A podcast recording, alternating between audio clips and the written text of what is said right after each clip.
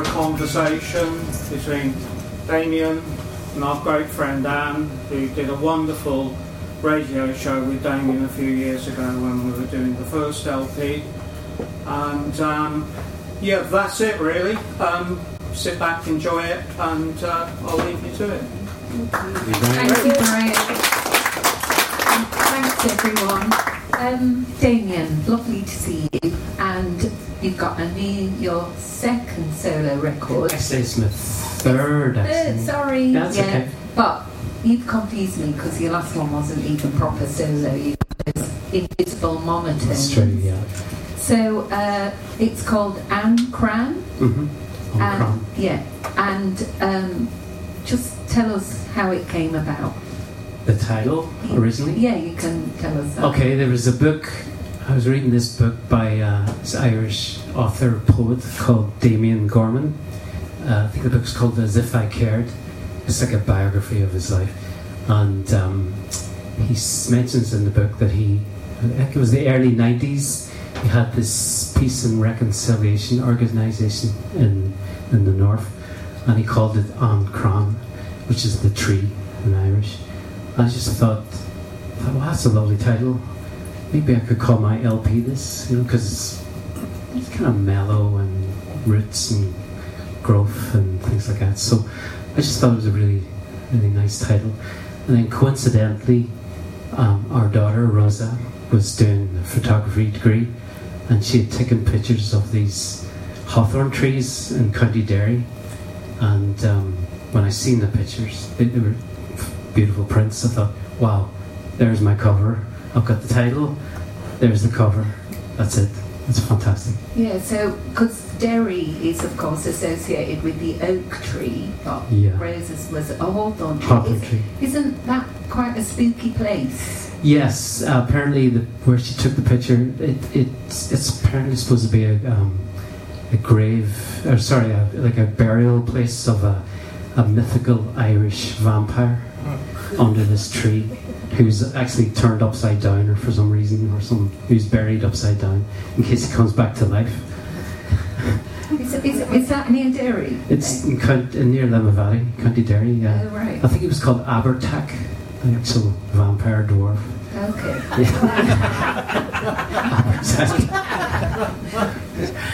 Right. So uh, yeah, um, you know, I just thought, yeah, why not? I'll use that. Okay, uh, yeah, there are a few spooky things on the record, there is, there? there is, there's yeah, silhouettes and ghosts and things as well on one. Just on just the title, just the title. Okay. Yeah. And the other thing that you said was that um, if Brexit had never happened, you might not have done this So true. Yeah, I think I. God, I mean, I'm sure everybody out here feels what a disaster Brexit is, but especially if you're Irish, how dare they do that? You know, take us out of the European Union because it really messes with the Good Friday Agreement and the, the right to be Irish or British. And you're taking out, you know, most people in Ireland, in Northern Ireland, voted to stay in. So what happened to democracy there? You know, um, yeah, it's- it just made me so so angry and kind of. I guess it just made me more of a. I guess maybe I was a, sort of soft nationalist before, but it just made me even more determined. We should have a united Ireland sooner the better. You know, to get rid of Britain altogether because what they're just messing up the whole peace process by, by, by this Brexit thing. So I just wanted to, and also the, the Irish Language Act was, you know, the DUP were vetoing that, and that was making me angry as well. And I just, I just wanted express my Irishness more. Yeah, and was that a reason for the title? I think so. Just deliberately, yeah. Even though I don't speak Irish, I wanted to, you know, to. It's my culture. It's part of me. You know, it's my country. So yeah, it's it's, it's me just saying I'm Irish. I'm proud of it.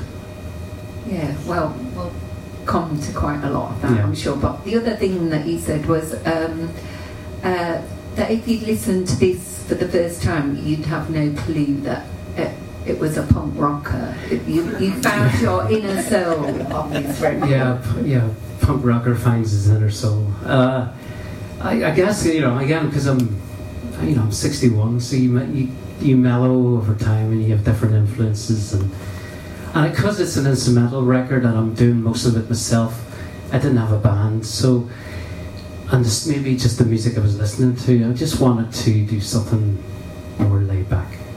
Okay, and you mentioned the instrumentals because on the Monotones record, my favourite track was Angels in Tyrconnell Street, yeah. and you like the other Mondrian. Yeah, Dream? Montania Dream. So, did you actually set out to write? Was it meant to be an instrumental, or was it a mixture? It was a mixture because some of the tracks actually were supposedly turned into songs, but I, I'm just my lyric writing days are over. I think I just uh, Oh.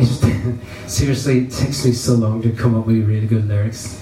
I thought, oh, the hell with it. It's easier if I just keep it instrumental. Seriously, it's that easy. it's that, you know, it's that simple.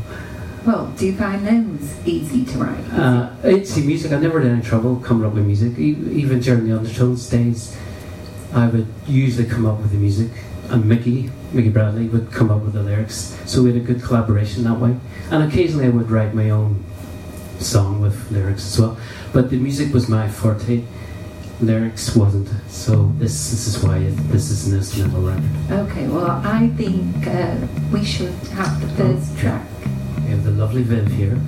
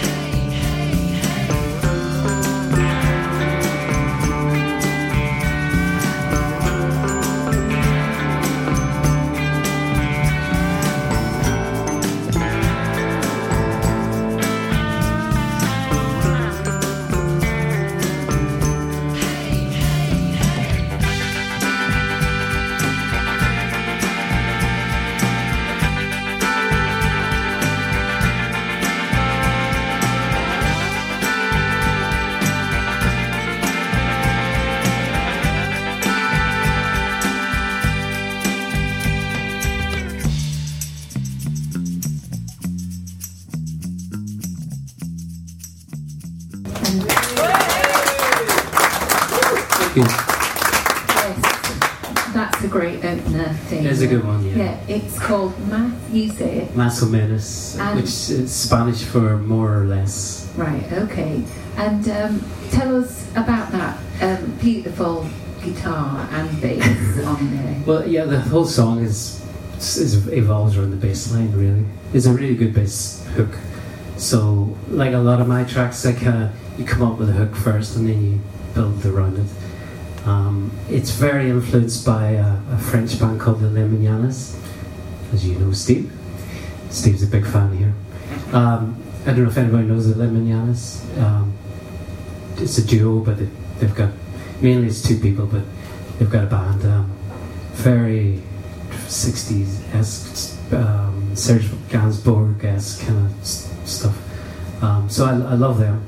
I guess I think that day I came up with a bass line. Just thought, today Matthew, I'm going to be the Limiñanas. came up with a bass line and just worked around it. Well, it reminded me of there was a French musician called Pascal Comelade, and I loved one of his records in the 90s, and it had that kind of Okay. feel to me. Cool. Um, did you say you were going to get the guy from Lionel, is it? Yeah. To, to remix? Lionel has. He's done a Oh, remix of that. It's fantastic. I, couldn't believe it. It was through Steve here. I sent. Um, I got his email address, so I sent it to him, and um, he really liked it. So it took about three months, but he came back with this remix. So I don't know what I'm going to do with it, but it's it's really it's it's very. He basically, he, it's very like the Limiñanas, which is exactly what I thought he'd do. So it's, it's amazing that even though I wrote it with them in mind, it's come back with them, their stamp on it. It's fantastic. Okay. Yeah. You don't know what you'll do with it. I don't know yet. We'll see. Okay. Um, has French rock and roll been quite an influence on you? Uh, it's not really. No, I mean obviously Serge Gainsbourg is a big influence. You know, uh, we were talking earlier. You know, Melody Nelson record. That's the the production in that and the, that bass sound is kind of replicating Ser- Melody. You know, the Melody Nelson. Don't know if you know. Yeah. It was done in the late 60s. Um, but yeah, um, not really. I wouldn't say f- totally French influenced. Okay. But just that Well, one track. Yeah, yeah. But so the record has got a mixture of there's a bit of uh, that French, a bit Yeah. of Japanese, quite a lot of Irish, which we'll Yeah. talk about. Yeah, uh, Japanese, a little bit. I mean, there's um, there's a guy, a solo artist called uh, Nobukazu Takemura. He did this great record called um, Child's View, I think, in the early 2000s. And there was one particular track called Pendulum, and it's still one of my favourite tracks of all time. I kind of stole some of the backing tracks from that for a, another track we're going to play later. Which track was that? Uh, it was La Tango. Okay. What All makes right. it fun. Okay. So yeah, we will be playing the tracks, but in between, I because you have have so many bands, I'm just going to ask you Yeah. a bit a bit between the tracks about the Yeah. different bands. So um, one of my favourite undertone stories is that um, when you played Top of the Pops for the first time with Teenage Kicks, and I think it what date was it? October the 20, October 79. I don't know the exact date. 26th of October. There you go. And in the story of the Undertones, um, Mickey says that his mom bought him pajamas. Because Actually, it was Billy. It was Billy. Mickey first, then Oh. Billy. Oh, the you're right. He, does say, he mentions that in his book. You're right. Yeah. Yes. So, Yeah. like, because they're going to England, like going to hospital, they'll need new pajamas. Yeah. All true. All true. Yeah, Yeah. so Billy ended up with pairs from his aunties, and I wondered if you and John got pajamas. Oh no no no no! We were much too cool for that. No. Okay, well, um, It's not been the right France. Okay, but this is this is the story that I like. So he played on Top of the Pops, and the following night he played at the Rocking Chair on Waterloo Street in Derry. Now, the first time I went to Derry, I was taken to that bar, Yeah. and um, Mickey says in his great book My Life as an Undertone that there was an ad in that day's Derry Journal that read, "The undertones, the undertones. Last night, Top of the Pops." Tonight, the rocking chair. and That's fantastic. what do you remember about Um, that? Yeah, we we we because Top the Pops was recorded on a Wednesday, I think. So we were due to play. It was transmitted on Thursday, so we were due to we played the rocking chair that night. So I just remember that there was a massive queue all the way down Waterloo Street, like all the way down to the bottom, hundreds of people. What really annoyed me though was so many people who like two weeks before or three weeks before were going, "These are shite." And now we're going, "Oh, get me in, D, get me in." Suddenly they're our best friends, you know, like ah, right. So yeah, there was that. but a homecoming. Oh, it was a whole. It was amazing. It was packed to the gills, of course. Uh, It was great. It was a great night. and It was a um, great night. Mickey said that his brother Martin, it was big enough occasion to get the Super 8 camera He did. out. so you, see that Yeah, footage, there is which footage. is in the story of It's in the, s- young- the undertones, the, the Vinnie Cunningham documentary. Yeah. Yeah. So the other big thing about that advert that I loved so much, so beneath the rocking chair bit, it had tomorrow, Saturday, bin men. Yeah, the Sunday, but bin men. Yeah, the bin so men, Of course, then I was fascinated to know who the bin men were. And um, I found this in the Derry Journal, where you get all your best stories. Um, the All art- true, of course. yeah, there's a brilliant mural artist called Joe Campbell who's actually done Elvis at the bottom of Waterloo Street, and I wondered if that was Elvis Wesley. but anyway, um, so I found this last year. Joe Campbell recalls being in the rocking chair the night of the Undertones' first appearance on Top of the Pops. The band in the rocking chair, the Bin Men, that night, Thursday night, stopped playing and watched the TV in the bar with the rest of us. When the song was over, the singer with the Bin Men, the late Jackie Boyd, turned to us and pointed out that a wee band from Derry had just played on one of the biggest stages in the world.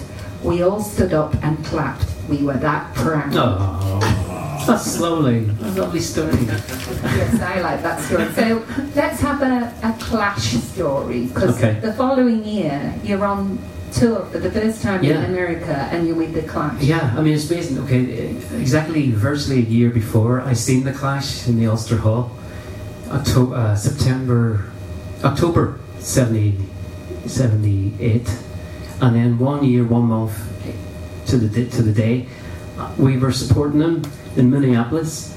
You know, I mean, how incredible is that? It's like fairy tales do happen.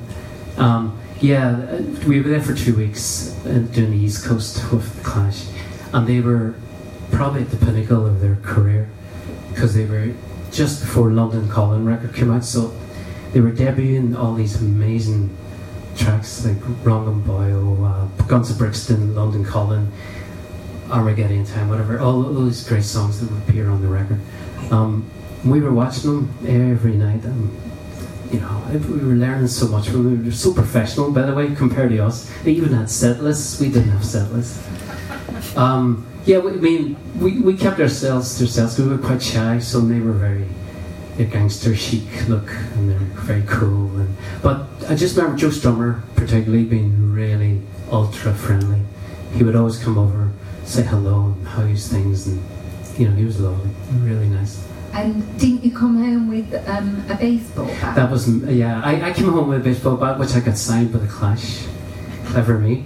Still have it. That's for the pension fund. Um, Mickey Bradley. Mickey bought six baseball bats that first day in Minneapolis at Sears Roebuck's, whatever the store's called.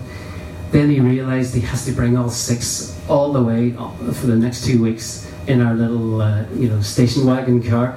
So he was a bit pissed off. He should have bought it at the end of the tour instead of before. Yeah, so just to finish the Clash story, then Joe, obviously, you know, he did really, well, he cared about loads of people, but didn't he try to do a gig in Derry then afterwards? Yeah, that was before. Oh, was it before? Yeah, that was the Ah. summer of 70. Right. Sorry, 79, 79. Summer 79. Yeah, we, we were going to have a festival called the Derry Dance. A corny kind of country western sounding thing, but and the Clash had agreed to play. This was in the Templemore Sports Complex, and we had the Damned on board and the Boys as well, um, and we were playing obviously.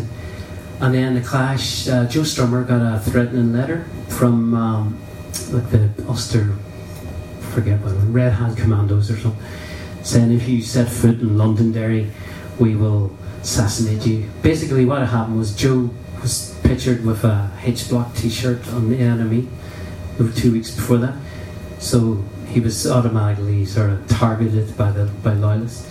I mean, I've, I've still got the copy of the letter. Actually, it's it's I, really I badly. actually, oh, you I have? wrote it down. Yeah. It was in Johnny Green, the Clash tour manager, his book. Johnny Green. That's right. And he said, it said, um, Dear NME, if he sets foot on the free soil of loyal Ulster, the scum strummer will be shot dead and left like a rat in the gutter.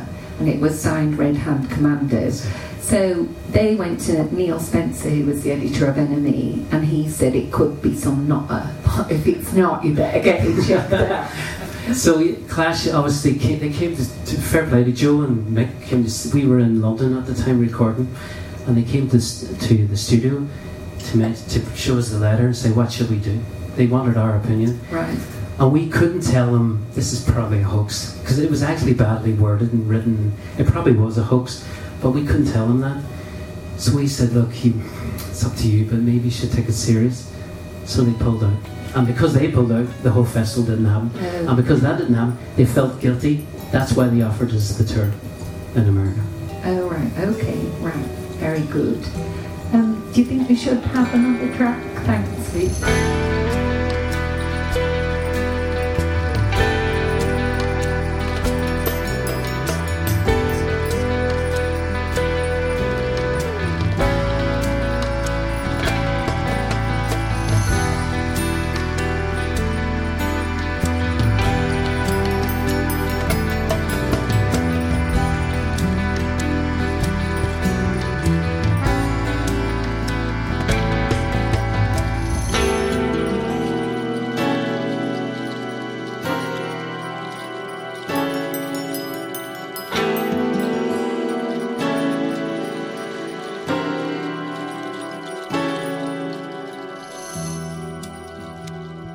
So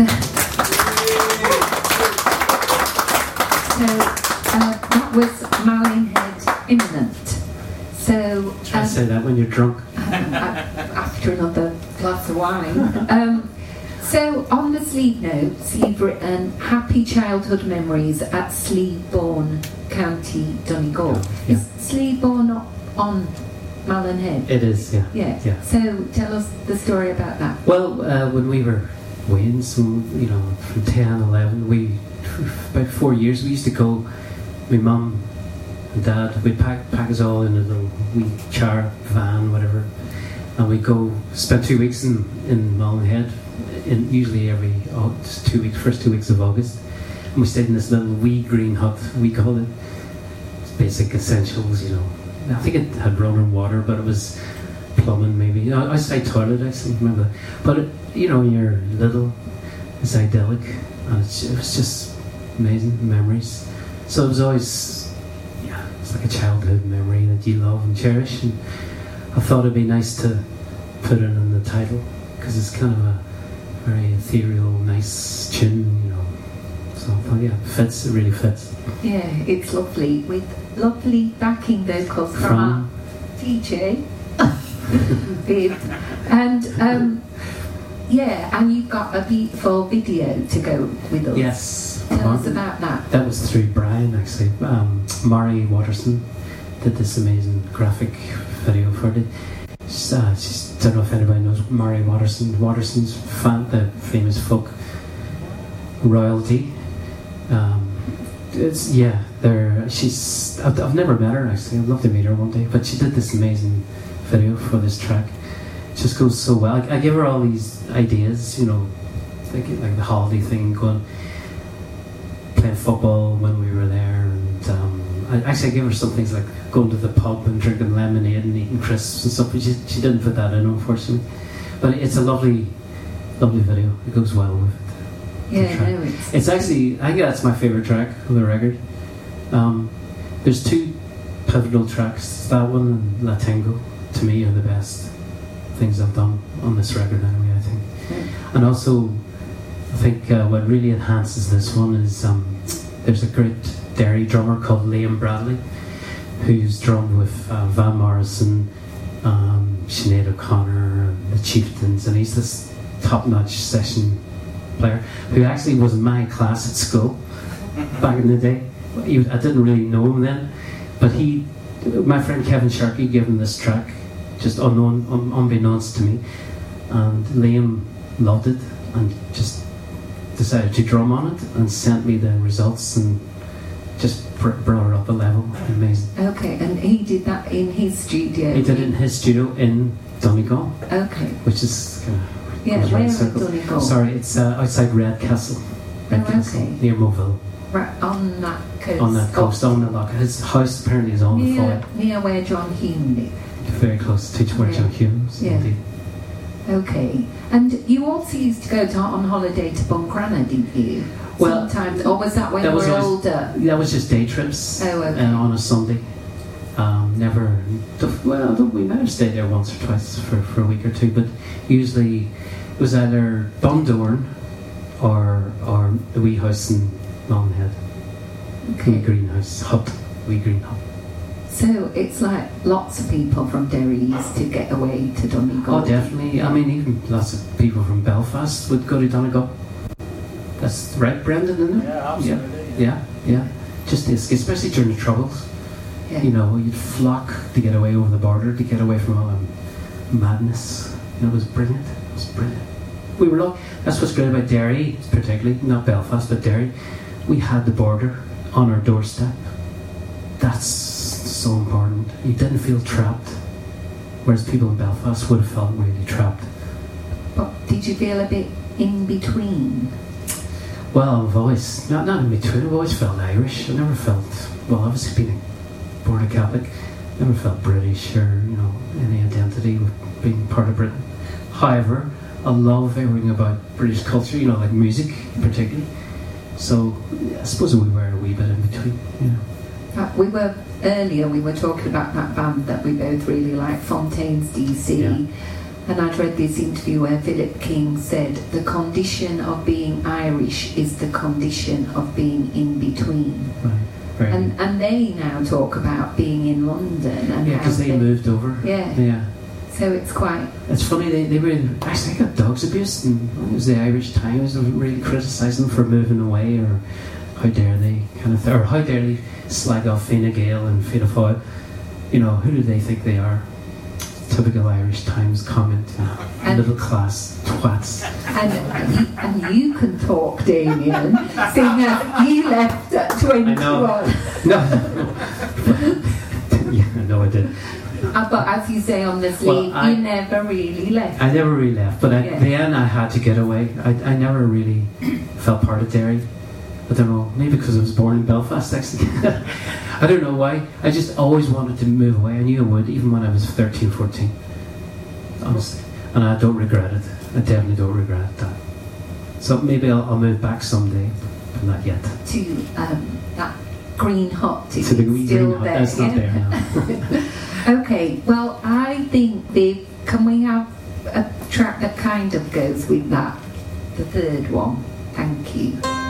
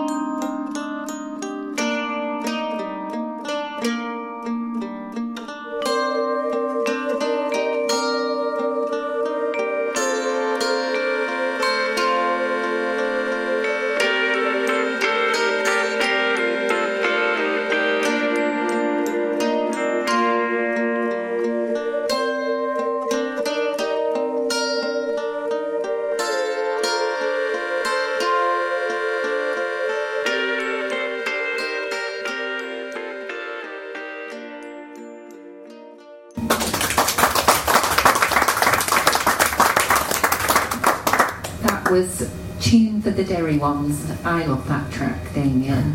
And lovely backing vocals there from Viv. um, so I heard you say that um, that you woke up from a dream and had that melody. Yeah, that's true. Actually, it doesn't happen very often, and usually I fall asleep again and forget it next when I wake up properly in the morning. But um, that one occasionally I actually made myself get up. I've got this little ta- Tascam recorder, and I hummed the tune, so I had it. Good. It's kind of. Well, it's not exactly like Keith Richards when he uh, Satisfaction. He did the same thing. I mean, that would have been better. Well, I think it's a lovely, haunting tune. And uh, you, honestly you've dedicated that to two people. Yeah. One is John Clifford, who ran your football club, Tristar, F- Tri- TriStar. TriStar, TriStar FC. Um, and you say kept many disorientated youths from getting into trouble. Um, obviously, you played football a lot when you were Yeah, I was a massive football fan. Uh, And football. a Chelsea fan, I was, you? yeah, any, any booze out there.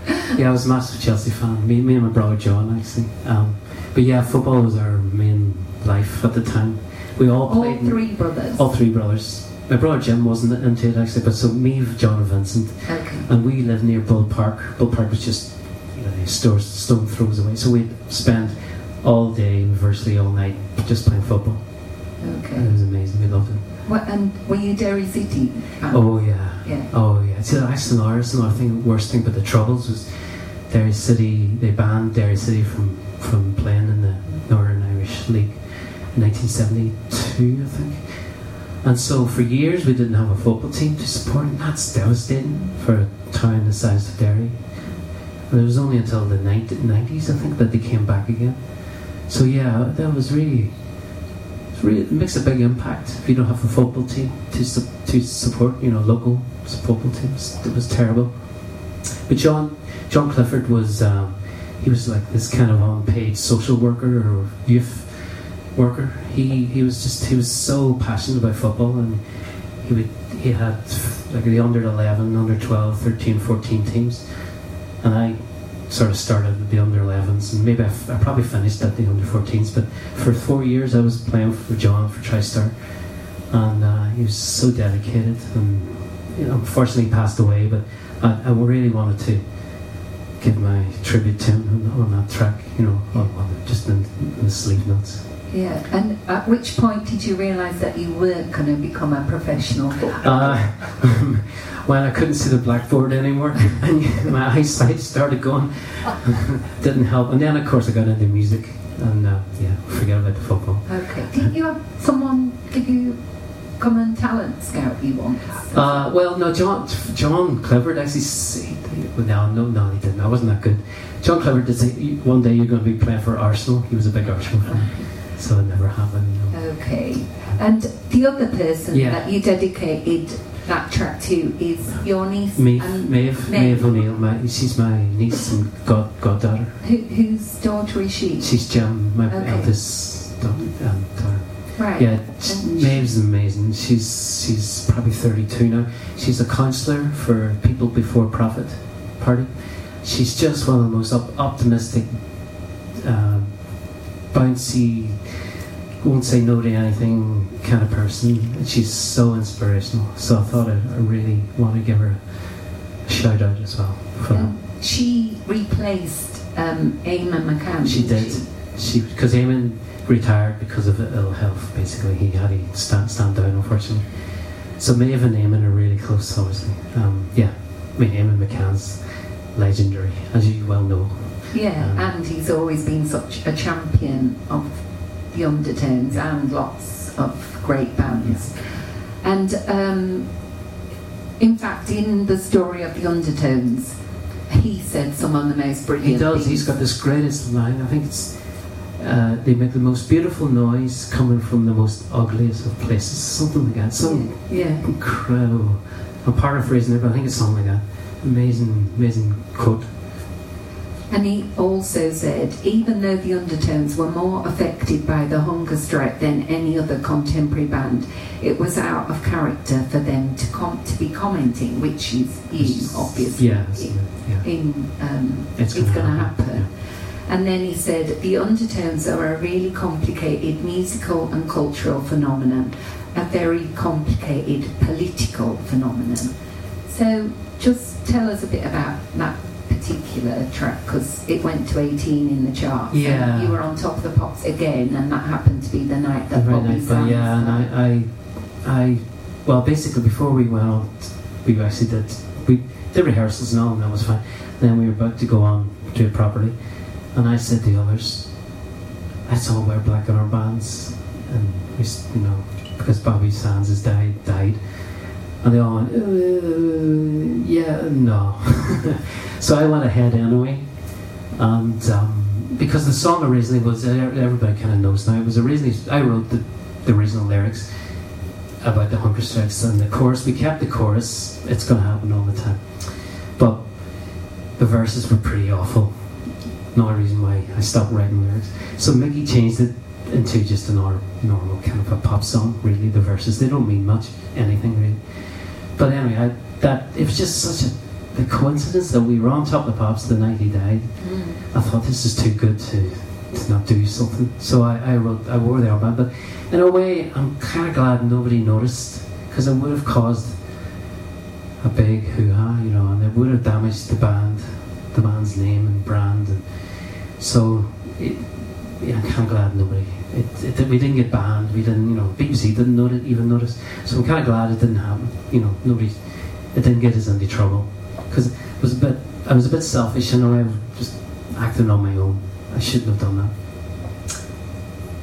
Okay. Yeah. Well, I mean, we'll have more on that when we talk about that petrol emotion. Um, but just at the when the undertones ended, like you were living in London then, so how did you feel? You were in what Twickenham or somewhere? Yeah, well, uh, yeah, I was actually in Highgate at the time. Um, yeah, the just broke up in '83, and I split up with my girlfriend, and that was traumatic enough. And I was kind of basically floundering for a while. I tried to get a band with Mickey Bradley for, you know, for about a year, and that it was pretty awful, actually, to be honest. It wasn't great. Not the Wesley. No, no, no. The Wesleys was before that. that that was. was. during the undertones. Yeah. Yeah. that that was fun. This thing with Mickey wasn't wasn't fun. It was dreadful. Anyway, don't want to talk about that. So I was floundering until um, '84. And at which point did you almost join Dexy's Midnight? No, again, that's a Is it a myth? Mm, that's a myth. okay. The quick one there is Kevin. I got did, did get a phone call from Kevin Rowland out of the blue, which was I I'm a huge Dexys fan, and he invited me up to Birmingham. This was during the time they were recording "Don't Stand Me Down" album, so I went up there for a day, and him and Helen O'Hara were, were together at the time, and he, he basically, I think he, he well, still to this day, I still don't know why he brought me up but he, all I do know, he was questioning. Maybe because you were wearing a black armband. No, no, I wasn't. he was. It was about Ireland. He Yeah. was questioning me, firing me with loads of questions about the troubles in Ireland, your opinion of this and this and that, and he was wanting to drinking in information maybe from a somebody who lived there. Maybe it was that. Um, it was a really pleasant uh, afternoon, evening. I stayed at his apartment that night, and then he dropped me off. Actually, before he dropped me off, he took me to the rehearsal studio, and I thought, oh, maybe he's going to get me to play guitar now or something. But he just they went through a few songs with the band, and then he took me to the New Street station, Birmingham, and that was it. I did see him years later, and you know we're still. Well, I've kind of lost touch, but I totally respect the guy. Totally, he's incredible, incredible guy. No, I agree with you, and what a great record Yeah, you exactly. Yeah. listening to you then. Um, so, um, we'll have another track in a second, but um, at that time, then, um, did you not ever, when you split up with your girlfriend, did you not think of going back to Derry? No, I did. I just sold my house. Actually, I had a house in Derry. Only had it for a year, and I stupidly just got rid of it. And I spent whatever profit was like a thousand quid on the rent, because then the wages ran out and the undertones could be split up. So I was struggling, and my girlfriend wasn't working, and then she she said bye. And yeah, it was it was tough. And then I ended up in Twickenham for a while, for about a year. And uh, yeah, I was in the doldrums. And did you ever go to um, John and Raymond's left Thank No, never. I missed all that. That was all happening while I was in London, Twickenham. Okay. So that was all going on. I knew I, I did hear about it, but I didn't. I didn't see it. I wasn't there. No. Okay.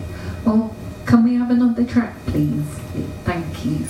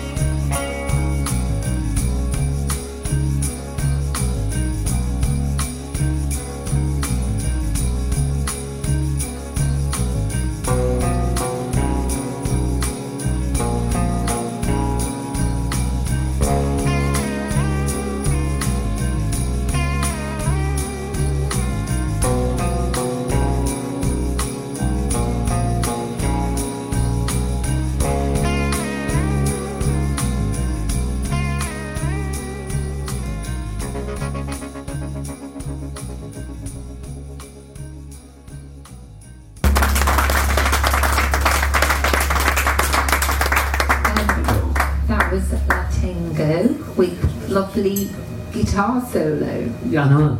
I've- always wanted to do a two-minute guitar solo. Tell us a bit about that track. um, again, probably just came up with a bass riff, I think, and then followed it on from there. Um, there's a bit of you can hear Jimi Hendrix there, obviously. Uh, influence Gabor Szabo, Hungarian guitarist, on the guitar solo itself. Uh, there's melodica. I put melodica in. Um, it's like I said, it's probably my favorite. That and Malin Head is my favorite two pivotal tracks. I called it Latango actually because two weeks before, or two days before, I remember seeing Yo La Tengo, the band, the American band, and they were playing up playing that venue called Erf up in Hoxton, whatever. And um, they were doing songs from their new record, which is There's a Riot Going On. I think it's called the LP. And um, it, was, it was just brilliant. I've never seen them before. I was just inspired and just came up with this like a day or two later. And some albatross in there. Definitely, sorry, I should have mentioned that. albatross. The very first thing I ever learned was albatross, uh, Fleetwood Mac on guitar. First thing I ever learned on guitar.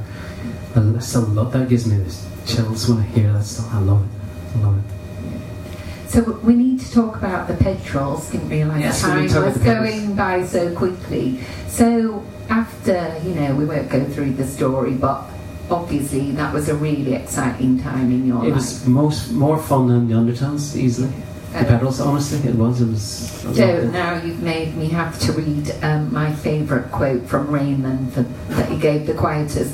That petrol emotion was like the undertones after discovering drugs, literature, and politics, with more girls down the front. Oh, definitely more dance in front. Yeah, So, they were, but they were all looking at Steve Mack, not not at the rest of us. Oh Yeah, yeah, yeah. I'm yeah. sure there was oh, some. No, no, I could vouch for that.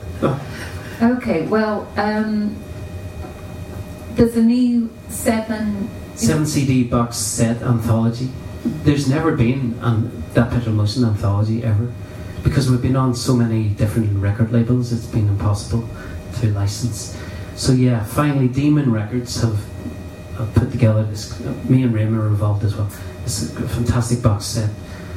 Um, it's coming out. I think it's coming out. It's actually the same day as this on, An Crann. Oh, really? Yeah, Oh, yeah, wow. Coincidentally. Yeah. Right.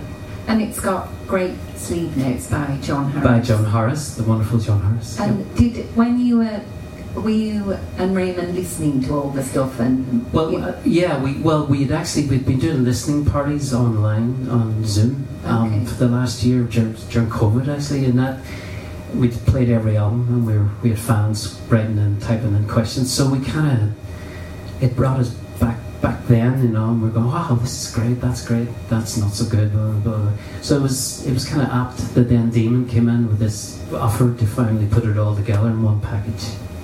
And uh, Right. yeah, it's brilliant. It's a great. It's quite expensive, unfortunately. It's like I think it's nearly seventy pounds. it's not that bad It's not that bad. Is For that most for the quality, definitely worth it. Okay, yes, I think it probably is worth it. You you once said to me that someone had said that uh, what? Sensitize should have been the Irish national, National anthem. anthem. Absolutely, I still stand by that. Yeah, well, it is criminal that Totally. you know that petrol emotion was such a fantastic. Yeah, band. I don't know. I just the gods weren't with us. When it, I mean, who cares? We we made the records. That's the proof. yeah. You know. I mean, it's obviously it's easy for me to say that. Me and John, Go John was in the band for the first three albums. We had success, so I feel it's hard for the others, for everybody else, you know, because they didn't really achieve that that success that we had. So it's more difficult for them, and I get that. Totally get that. Okay, well, we'll have another track and then we'll have a quick everlasting yeah conversation. Thank you.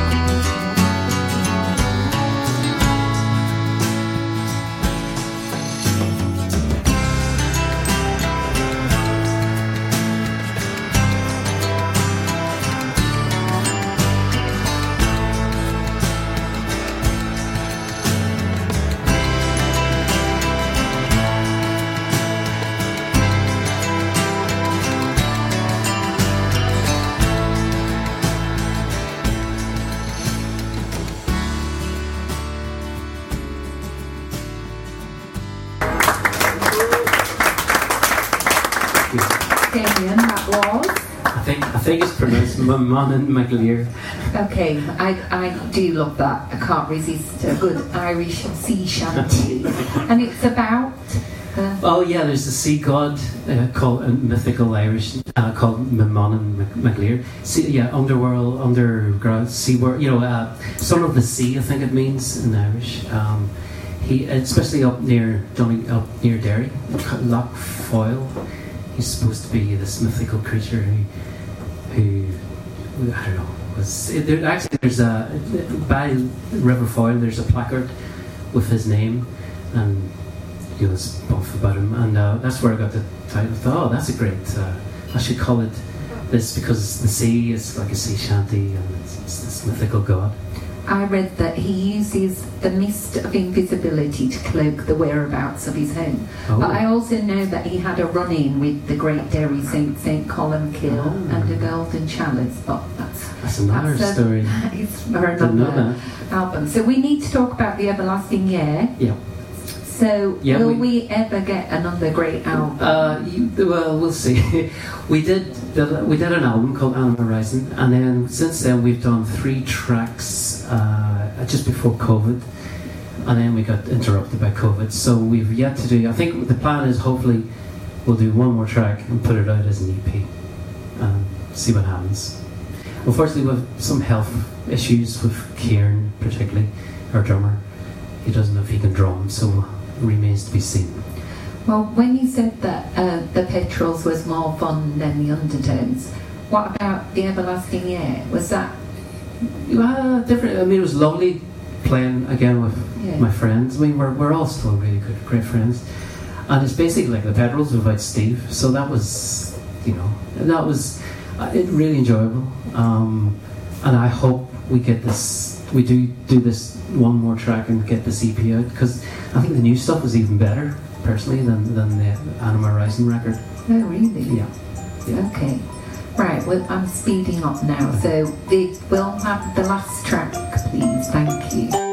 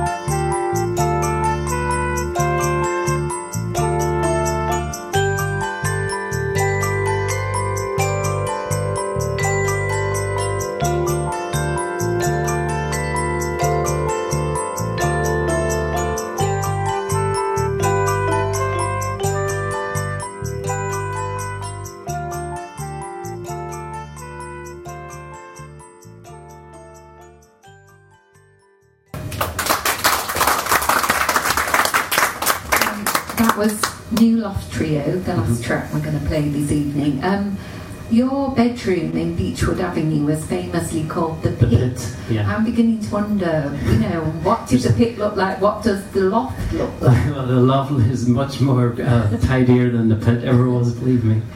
Um, is it? I think it must be like a Tom Waits song or something. Loads of instruments. There is, yeah, there's, well, depends if, yeah, we have to make room sometimes, but sometimes there's a whole vibraphone up there, which is, you know, quite, quite a big space. Uh, keyboard and then amps and guitars, and, but then I would put it away. Because also there's a sofa bed there, so if we have guests, we have to clear everything out of this into the storage so people can sleep and not trip over things. But yeah, that's where I, basically that's where the the loft was where I did most of this record. Um, this particular track was done, started actually, it was 2012, I think. Um, our daughter Rosa and me and Viv, we'd, we'd go upstairs and mess about on instruments.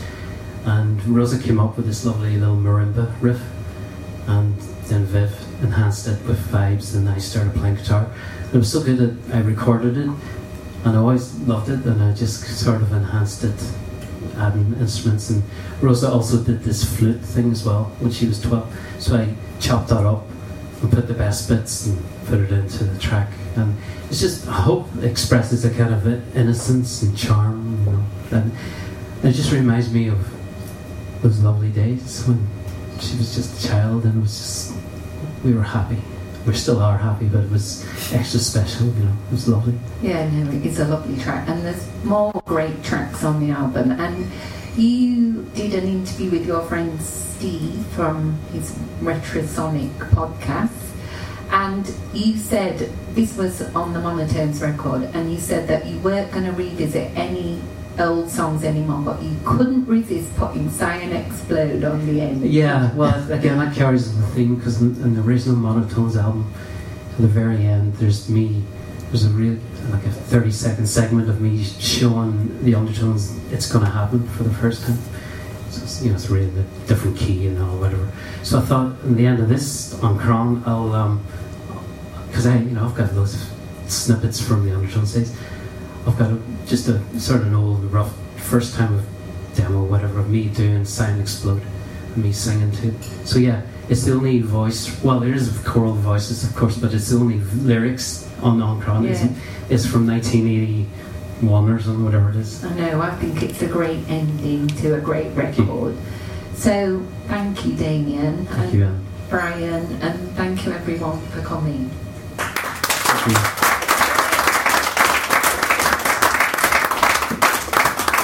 Um, thanks, um, thanks to Anne and Damian. Uh, I uh, put the records out, and the label Dimpetus actually started to put out Damian's second solo album, and very honoured to put out the new one. And uh, it will be for sale over there two weeks in advance of being in the shops. And either Damian will come over, or you can pursue him around the room. Okay, so thanks for coming. I think that was a great night.